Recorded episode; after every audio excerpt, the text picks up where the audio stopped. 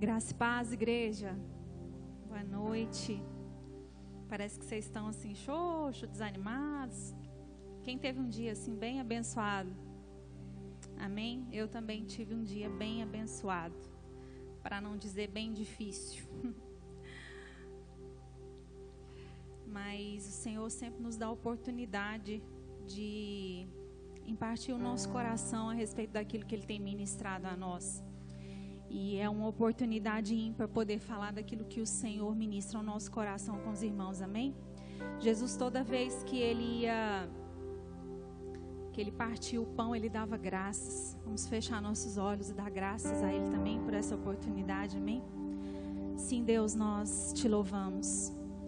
Pai, nós te louvamos porque nós entendemos, Pai, que essa é uma oportunidade que o Senhor fale aos nossos corações essa noite, Pai. Que o Senhor possa abrir o nosso coração para receber a Sua verdade. E que essa verdade, Senhor, seja como um dunamis em nós. Que ela possa trazer transformação. Que ela possa trazer mudança de mente. Que ela possa trazer direção. Alívio àquele que está cansado, Senhor. Ó Deus, nós oramos, nós agradecemos ao Senhor. Em nome de Jesus. Aleluia. Queria que você abrisse comigo lá no único livro histórico do Novo Testamento. Quem sabe quem é? Qual é? Lá no livro de Atos, amém? Livro de Atos, versículo 28, uma história muito conhecida daqueles que caminham com o Senhor. Eu gostaria de ler mais o capítulo anterior também, mas nosso tempo é breve, né? Não dá. Mas vamos situar. Atos capítulo 28. A palavra diz: Uma vez em terra, descobrimos que a ilha se chamava Malta. Os habitantes da ilha mostraram extraordinária bondade para conosco. Fizeram uma fogueira e receberam bem a todos nós, pois estava chovendo e fazia frio. Paulo ajuntou um monte de gravetos quando os colocava no fogo, uma víbora, fugindo do calor, prendeu-se à sua mão. E quando os habitantes da ilha viram a cobra agarrada à mão de Paulo, disseram uns aos outros: Certamente esse homem é assassino, pois tendo escapado do mar, a justiça não lhe, não lhe deixará viver. Mas Paulo, sacudindo a cobra no fogo, não sofreu mal nenhum. Eles, porém, esperavam que ele começasse a inchar ou que caísse morto de repente. Mas tendo esperado muito tempo e vendo que nada de estranho lhe sucedia, mudaram de ideia e passaram a dizer que ele era um deus. Próximo dali havia uma propriedade que pertencia a Públio, o homem principal da ilha. Ele nos convidou a ficar em sua casa e por três dias bondosamente nos recebeu e nos hospedou. Seu pai estava doente, acamado, sofrendo de febre e desinteria. Paulo entrou para vê-lo e, depois de orar, impôs as mãos e o curou. Tendo acontecido isso, os outros doentes da vila vieram e foram curados. Eles nos prestaram muitas honras e, quando estávamos para embarcar, forneceu-nos forneceu suprimentos de que necessitávamos. Amém? Por enquanto, até aqui. Para nós entendermos o que aconteceu aqui nesse capítulo 28, a gente vai ter que voltar um pouco. Então, eu vou situar um pouco da história. Paulo, lá no capítulo 21, no versículo 33 do livro de Atos, nos conta a história que Paulo foi preso. Ele tá, estava sendo acusado de ter levado um gentio ao templo e armou-se uma confusão entre os fariseus, entre os saduceus, se havia ressurreição, e Paulo acreditava na ressurreição, os saduceus não, não acreditavam, e foi virando aquela confusão, concluindo, ele foi preso, acorrentado nas mãos. E ali, naquele momento, o Senhor dá a ele uma direção. Mais à frente, quando a gente vê lá em Atos 23, o Senhor dá a ele uma direção. Deus diz: coragem, você vai testemunhar em Roma. Ali então ele recebe já uma diretiva, uma palavra do Senhor para aquilo que estava por vir.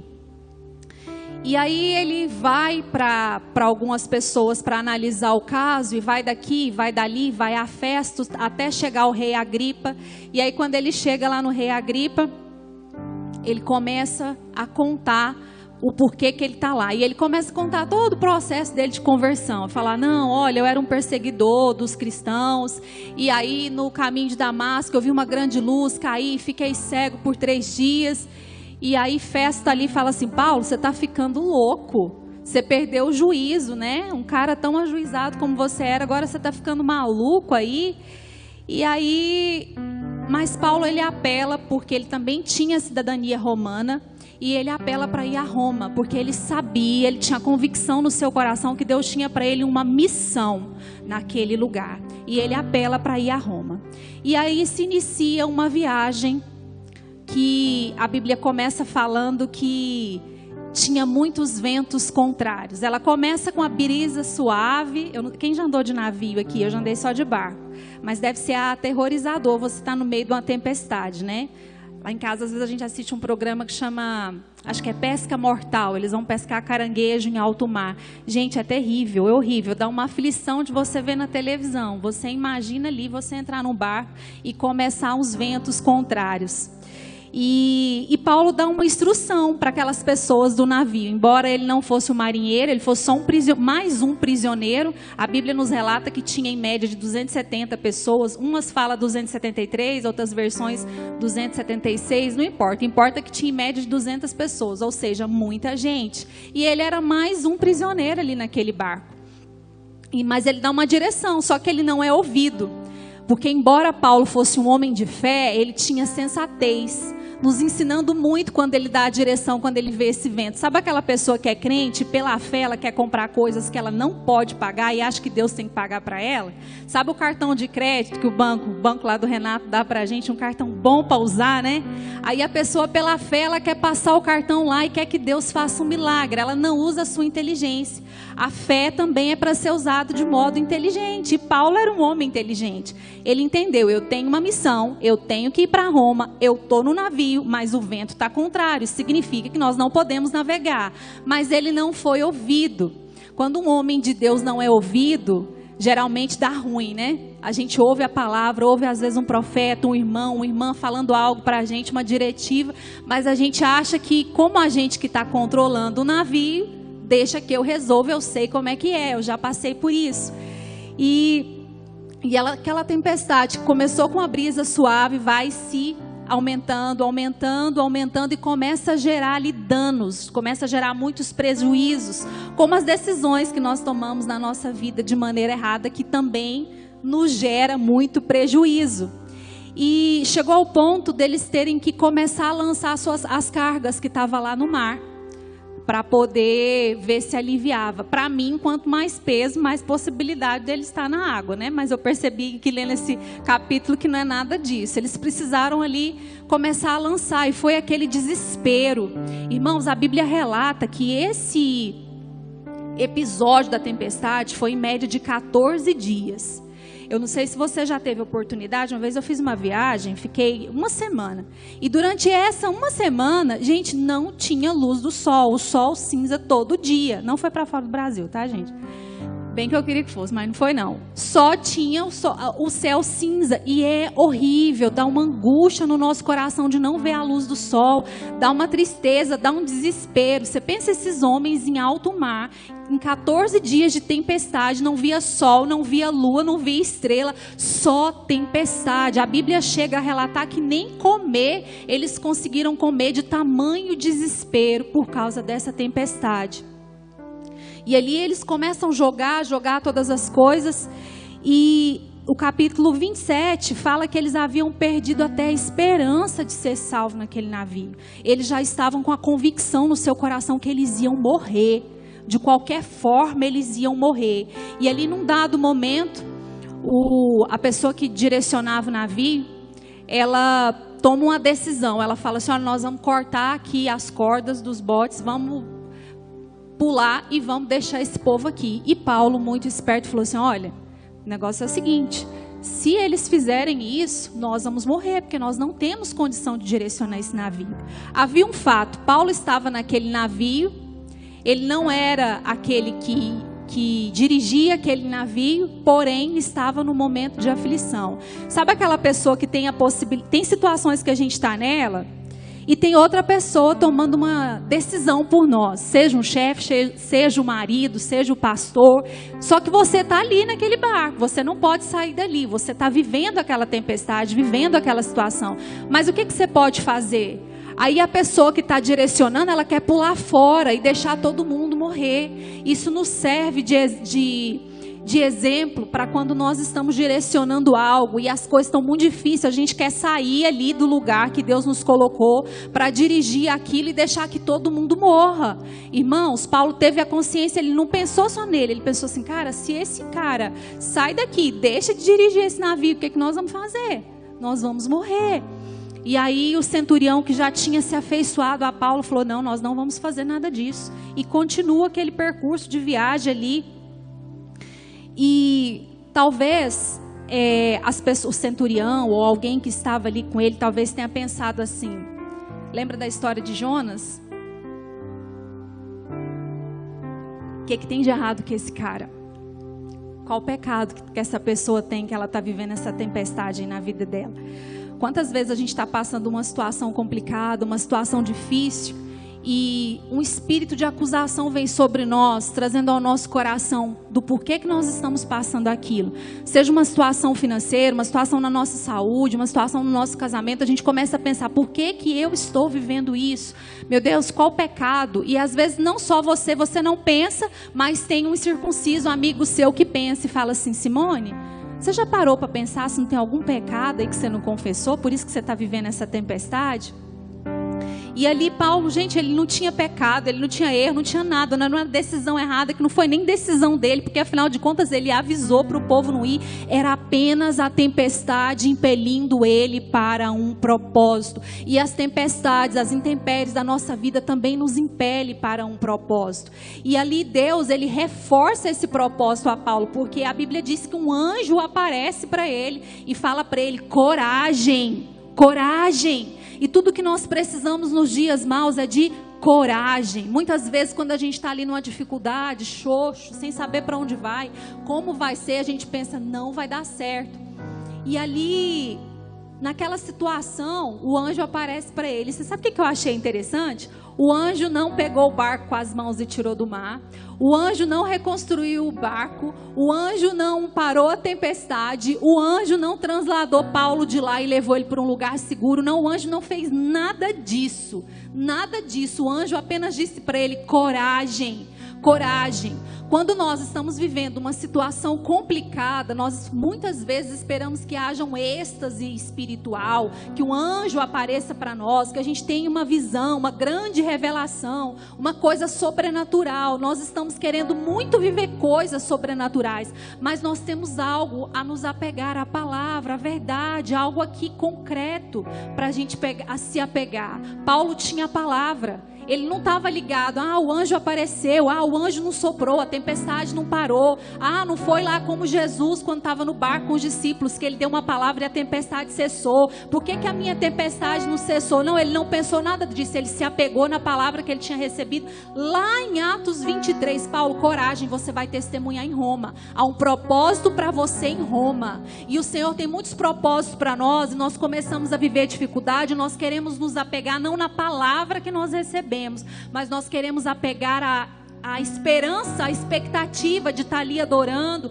alguém vir falar conosco, colocar a mão na nossa cabeça, trazer uma revelação nova de algo que a gente nunca ouviu.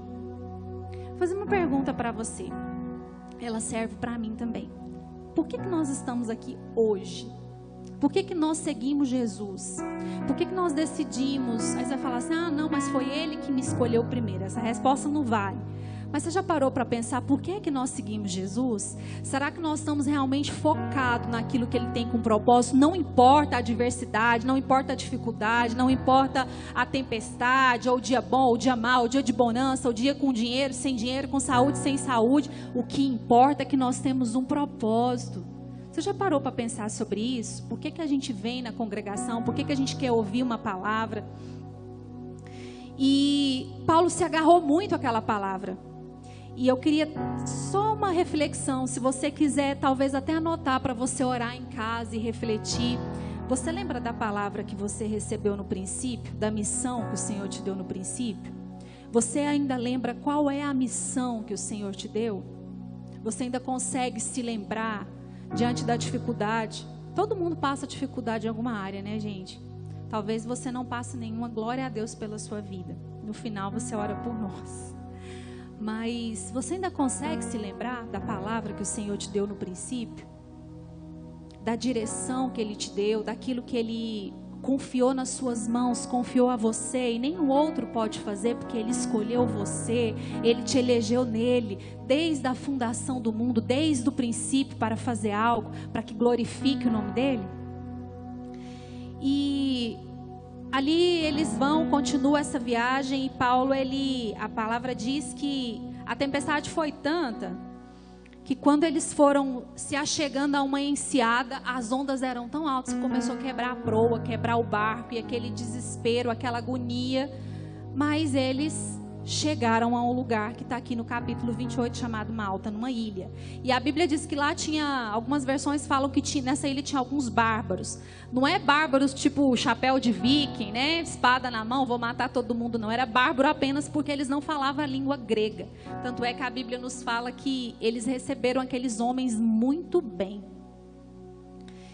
E quando eles são ali recebidos, Paulo já chega com um espírito de servo. Você pode ver que ele desce ali, eles tinham enfrentado 14 dias de tempestade, de agonia, de angústia, e ele o tempo inteiro, embora ele não fosse. Gente, como é que chama quem dirige o barco? Eu tô te... é marinheiro? Não, né? Marinheiro é quem? Comandante. Eu estou tentando lembrar aqui. Comandante. O, ele não era o comandante do navio, mas você percebeu que durante todo o percurso foi ele dando a direção, embora eles não ouviram, né? Mas o tempo inteiro que ele falou deu certo. E ali ele chega naquela ilha, já chega com espírito de servo, querendo servir os irmãos estavam ali, passaram por, aquilo, um risco de hipotermia. Aí a Bíblia já relata que ele vai ali atrás de gravetos para manter a fogueira acesa, para que os irmãos ali que chegou com ele, ele não importando se era prisioneiro, se era comandante, se era o guarda, se era o que deu chibatada, se era o centurião, não, não importam se, se não ouviu, se não ouviu, em nenhum momento a gente vê o relato dele falar assim: te falei, falei para você não fazer isso. Nem era para a gente estar tá aqui, eu tinha que estar tá em Roma. Deus tinha falado para mim que eu tinha que estar tá em Roma. Olha aqui, eu estou aqui agora perdendo tempo. Não, eu nem tinha que estar aqui. Nenhum momento nós vemos ele fazer isso. Nós vemos ele servindo, servindo como Cristo servia. E há em nós muitas vezes essa essa angústia de cumprir algo que Deus fala para nós e nós muitas vezes nem temos uma clareza daquilo que ele fala. Talvez Deus nem te disse, Brenner, você vai para Roma né? Você tem uma missão em Roma. Às vezes o Senhor falou: Eu tenho uma missão para você e você nem tem a clareza. À medida que você vai caminhando, o Senhor vai te mostrando aquela missão. Mas há uma angústia dentro de nós de cumprir de qualquer maneira, de qualquer jeito, a qualquer tempo, a qualquer modo. Mas há um percurso o qual nós temos que passar para que aquilo se concretize na nossa vida. E ali, Paulo, quando ele está mexendo ali naquelas naqueles gravetos, a Bíblia relata que uma serpente picou a mão dele. Sabe o que, que ele faz? Dá uma sacudida no fogo, como nós lemos aqui. Ela se queima e o povo fica aterrorizado, falando: Esse cara é um Deus. Lembra lá de uns capítulos atrás em, em, Atos? Se você já leu o livro de Atos, você vai se lembrar que tem um dado momento que ele cura um paralítico e as pessoas também pensam que ele é Deus. E ele corre, porque ele quer dar a glória somente ao Senhor, né? E lá em Gênesis 3, você percebeu que a serpente também queria paralisar a obra do Senhor, a criação do Senhor. Ele queria de alguma forma a serpente aparece ali no jardim, conversa com Eva tentando paralisar a obra do Senhor. Assim como aqui essa serpente vem tentando paralisar aquilo que Deus tinha para Paulo. E eu quero te dizer que situações de morte na nossa vida muitas vezes abrem caminhos de salvação para outras pessoas. Aquela situação que ele estava vivendo aqui naquela ilha trouxe salvação para outras pessoas pessoas, para aqueles que estavam na ilha, e com certeza, muitos que estavam ali naquele barco, eu tenho certeza que Paulo pregou para aquelas pessoas. Tanto é que a Bíblia nos relata que o centurião se afeiçoou a ele. Mas não era ele como pessoa, era algo que tinha dentro dele, algo que ele carregava com ele. E ele não perdia nenhuma oportunidade. Nenhuma oportunidade de ministrar, seja para quem estava prendendo, seja para quem estava dando chibatadas, seja para quem estava amando ele, seja para quem estava odiando ele, o tempo inteiro ele não perdia as oportunidades. A, a missão dele, a prisão, o naufrágio, não tinha só a ver com ele, não, tinha a ver com os outros também, porque aquilo trouxe vida. Lembra que ele curou um homem que estava enfermo e trouxe outros para ser curado, trouxe cura também.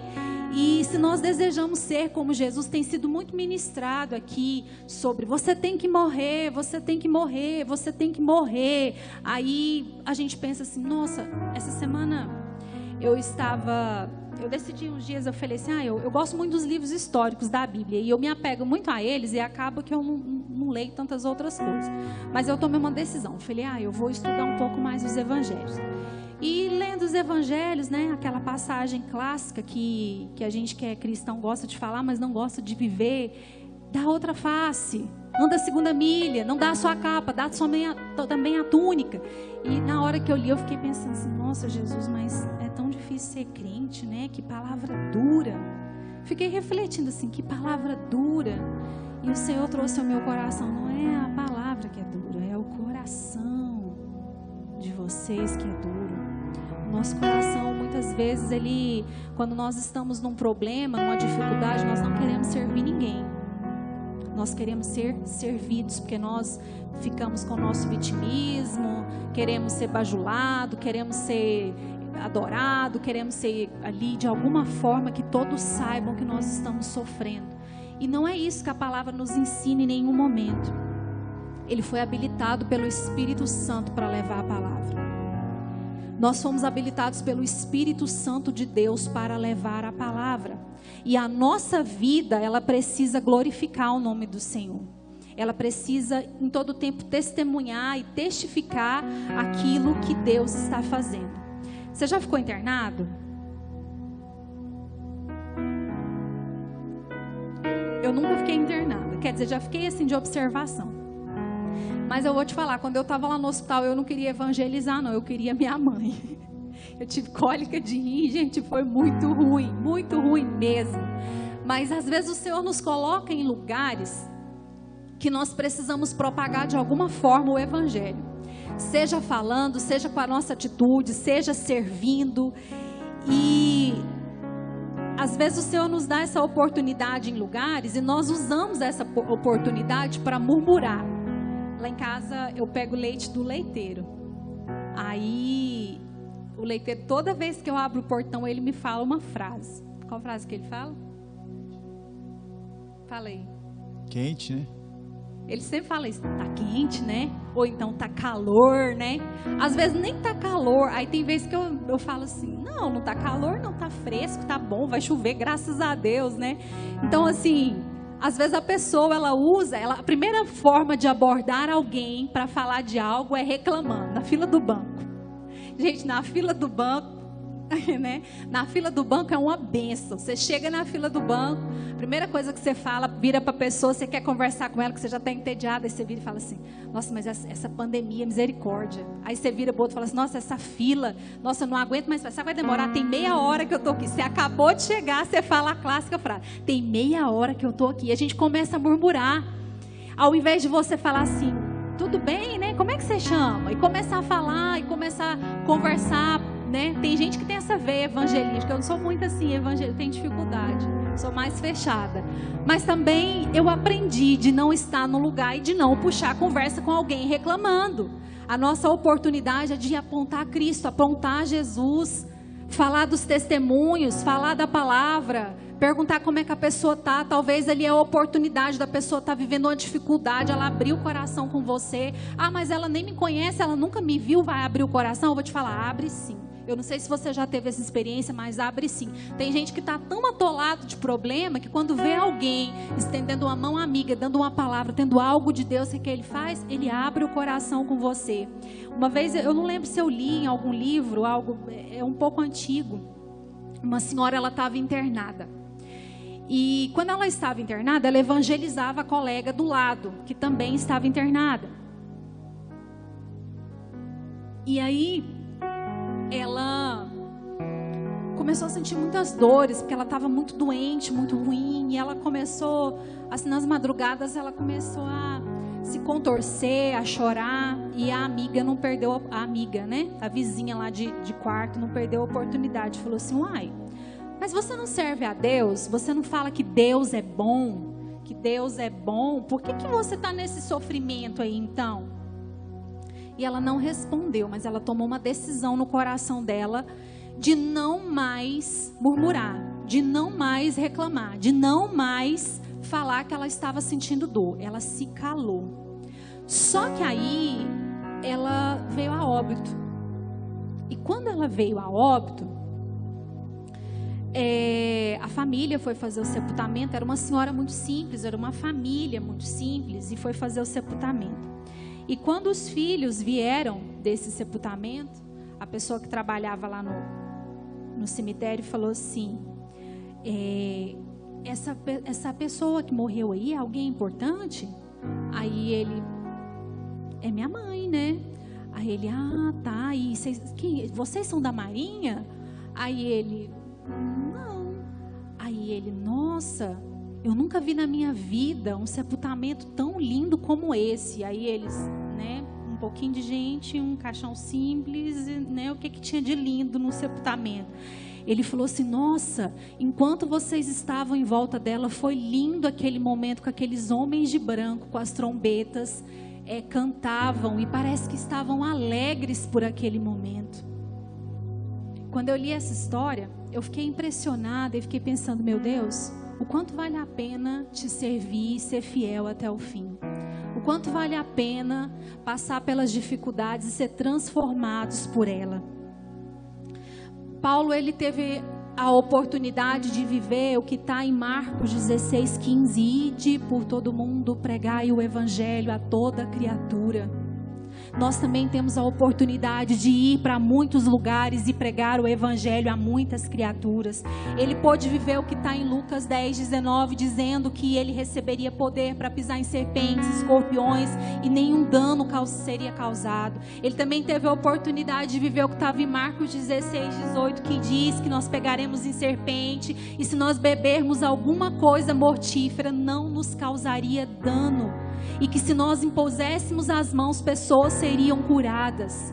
Ele viveu na íntegra aquilo que foi liberado sobre ele, sobre mim, sobre você. E por que é que nós não conseguimos viver na íntegra aquilo que o Senhor libera sobre nós? Porque nós estamos muito apegados ao momento, à dificuldade, aquilo que nós estamos vivendo. O nosso coração faz tantos planos, mas nós não conseguimos entender o que Provérbios diz, que a resposta certa ela não vem de mim, ela não vem da situação, ela não vem de você, mas ela vem dos lábios do Senhor.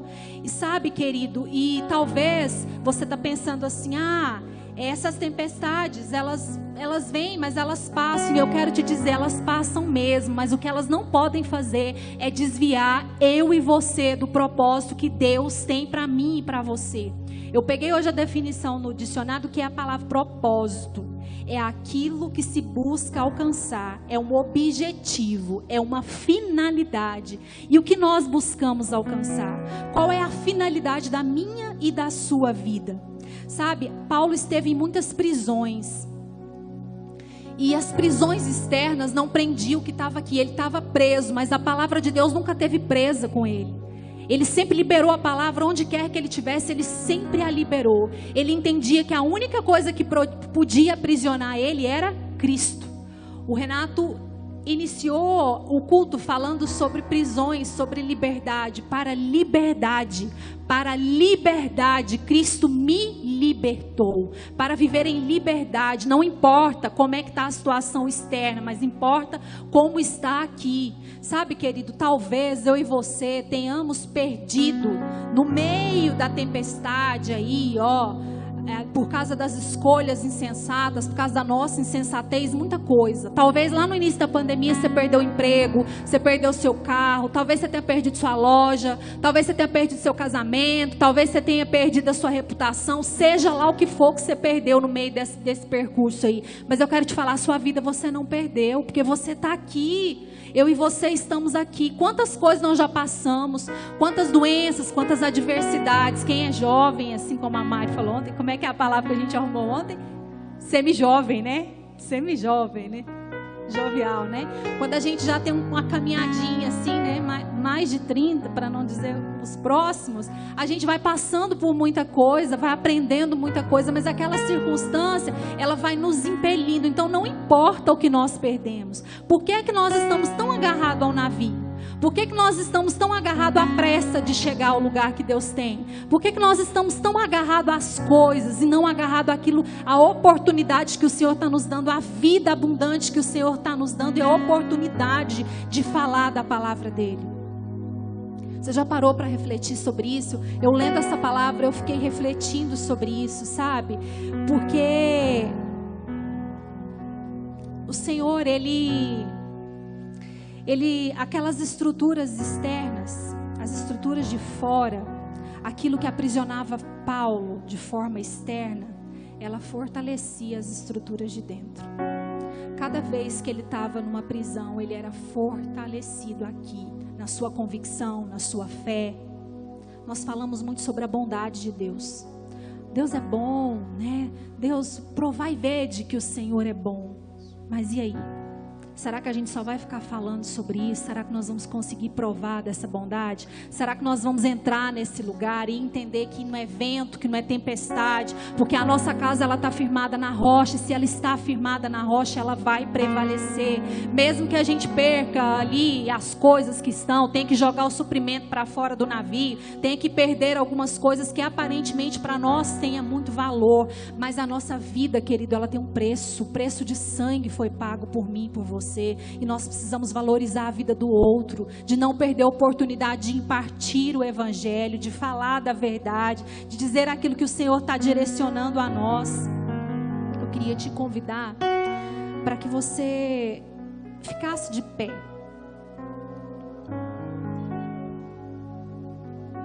Tem um relógio aqui, né? Nós temos que cumprir o que está aqui nesse relógio.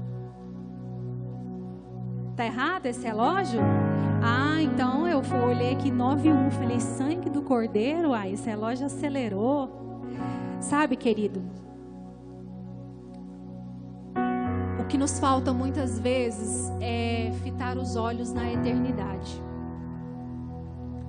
Nós estamos muito apegados à circunstância, aquilo que temos, aquilo que vamos conseguir, ao emprego, ao trabalho.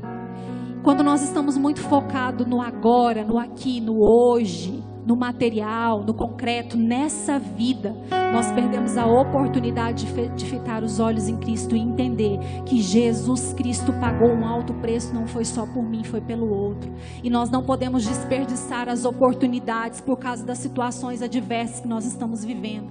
Toda vez que nós começamos a viver uma dificuldade, principalmente o crente, o cristão que está servindo na igreja, principalmente aquele que está ali na obra, ativo, servindo, a primeira coisa que passa passa na nossa cabeça é vou entregar o ministério, não vou servir mais, ah, não vou fazer isso mais, porque ah, não, essa situação está difícil. Não, não vou servir mais. Deixa eu te falar, a tempestade não pode parar a nossa missão. As dificuldades não podem nos parar. Ela não pode nos paralisar, pelo contrário, as dificuldades, as intempéries, elas têm que nos impulsionar, elas têm que nos modificar e nós temos que usar isso como oportunidade para falar do Senhor.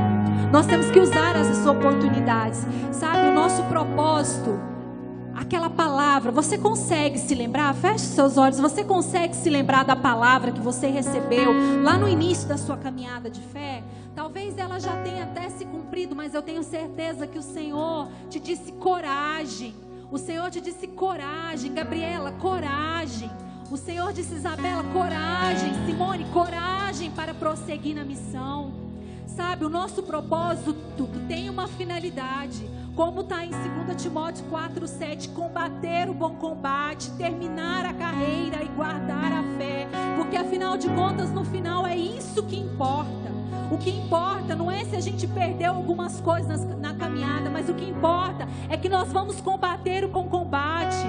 Nós vamos guardar o nosso coração, vamos guardar a nossa fé e vamos chegar ao propósito que Deus tem para nós. Paulo não se importou que quando ele chegasse a Roma teria prisão. Ele nunca se importou com isso, ele sempre soube. A palavra é clara e diz que o Espírito Santo, onde quer que Paulo ia, dizia a ele: Paulo, os lugares que você vai, o que te espera é prisão, o que te espera é açoite. Será que eu e você, se nós recebêssemos do Senhor essa palavra, será que nós ainda continuaríamos prosseguindo? Será que nós ainda continuaríamos falando dele?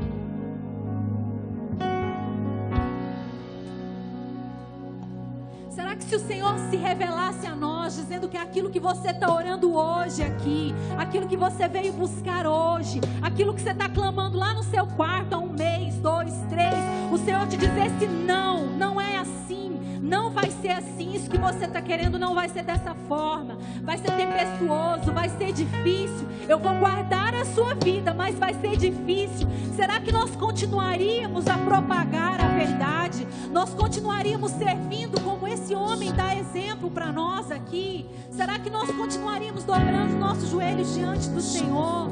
Queridos, eu quero te dizer nessa noite: o Senhor é bom. Nós podemos provar e ver que o Senhor é bom e entender que todas as coisas cooperam para o bem daqueles que amam a Deus. Todas as coisas elas incluem prisão, todas as coisas incluem tempestade, todas as coisas incluem doença, todas as coisas incluem coisas boas também. Eu não estou aqui para te dar só notícia ruim e dizer que a gente vai passar só por coisa ruim mas nós também vamos passar por ela, porque afinal de contas o dia mal, a palavra diz, ele vem sobre o justo, sobre o ímpio, ele vem sobre nós, vem sobre todos. Eu quero te convidar a orar e pedir para que o Espírito Santo traga à sua memória aquilo que o Senhor tem te falado. Mas eu quero te dizer que a palavra para nós hoje é coragem. É coragem em meio à tempestade. É coragem em meio à intempérie. Comece a orar ao Senhor nessa noite.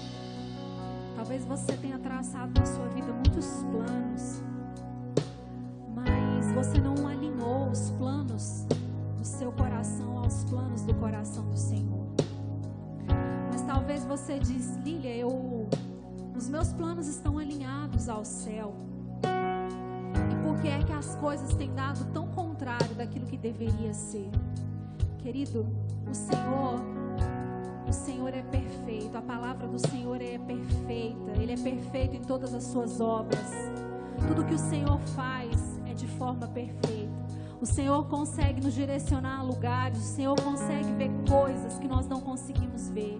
E se Ele faz com que nós passemos por alguma situação, é para que nós venhamos ser fortalecidos, é para que nós possamos testemunhar da glória dEle, é para que nós possamos testemunhar Ele onde quer que nós venhamos estar. O nosso mal é achar que uma vez que nós aceitamos Cristo, que para liberdade Ele nos libertou, agora nós vamos viver aí fazendo o que nós queremos, é, usufruindo só daquilo que é bom, só das, dos dias bons. Os dias maus, eles, ele tem um poder muito maior de lapidar a gente. O dia mau tem muito mais possibilidade de nos mostrar quem Cristo é. Eu queria te dizer nessa noite coragem. O Senhor tem um propósito para mim e para você, mas nós precisamos de coragem. Nós precisamos de continuar servindo aqueles que muitas vezes estão nos aprisionando. É difícil servir aqueles que nos aprisionam. Nós não gostamos de servir aqueles que colocam correntes na nossa mão, aqueles que acusam a gente 24 horas do nosso pecado, aqueles que não esquecem daquilo que você fez, mesmo você tendo sido já perdoado pelo Senhor, mas ainda assim, ele sempre não perde a oportunidade de acusar você. Mas o Senhor nos chama nessa noite e nos diz que nós precisamos não parar a nossa missão. Nós precisamos de ter coragem, coragem de prosseguir coragem de continuar, coragem de anunciar o Evangelho, coragem de viver um dia difícil, coragem de viver o luto, coragem de viver a adversidade.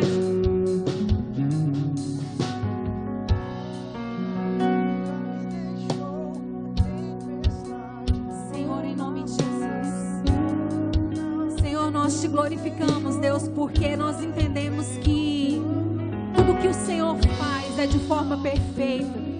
Senhor, nós queremos orar como igreja do Senhor, Deus, abençoando os nossos irmãos, clamando, Senhor, para que o Senhor dê fortalecimento espiritual, que o Senhor possa dar a nós, Deus, um tempo de entendimento. Senhor, que o Senhor traga à nossa memória, Deus, aquilo que nos dá esperança, nos impelindo, nos impulsionando, Deus, para o propósito, Senhor. Do Senhor, não nos importando, Senhor, se haverá dificuldades, Deus, se haverá situações adversas, se haverá intempéries, Deus, mas nos importando sim, Deus, com a tua palavra, com a tua verdade, com os olhos fitos na fé. Jesus, quando ele recebeu a missão que o Pai deu a ele, o tempo inteiro ele dizia: Eu vim para fazer vontade do meu Pai, mesmo sabendo que ele ia viver uma morte de cruz, uma morte dolorosa, que ele ia passar, de, ia passar por um momento de humilhação. Ele não deixou, ele não deixou de cumprir o ID. E que o Senhor nos habilite, porque o Senhor nos disse que já, o Senhor já desceu sobre nós o teu Espírito, nos dando poder, poder, poder para anunciar a tua palavra. Senhor, nos habilita, Senhor, para esses dias. Sabemos que os dias são maus, mas nós sabemos que o Senhor é bom. O Senhor é bom. O Senhor nunca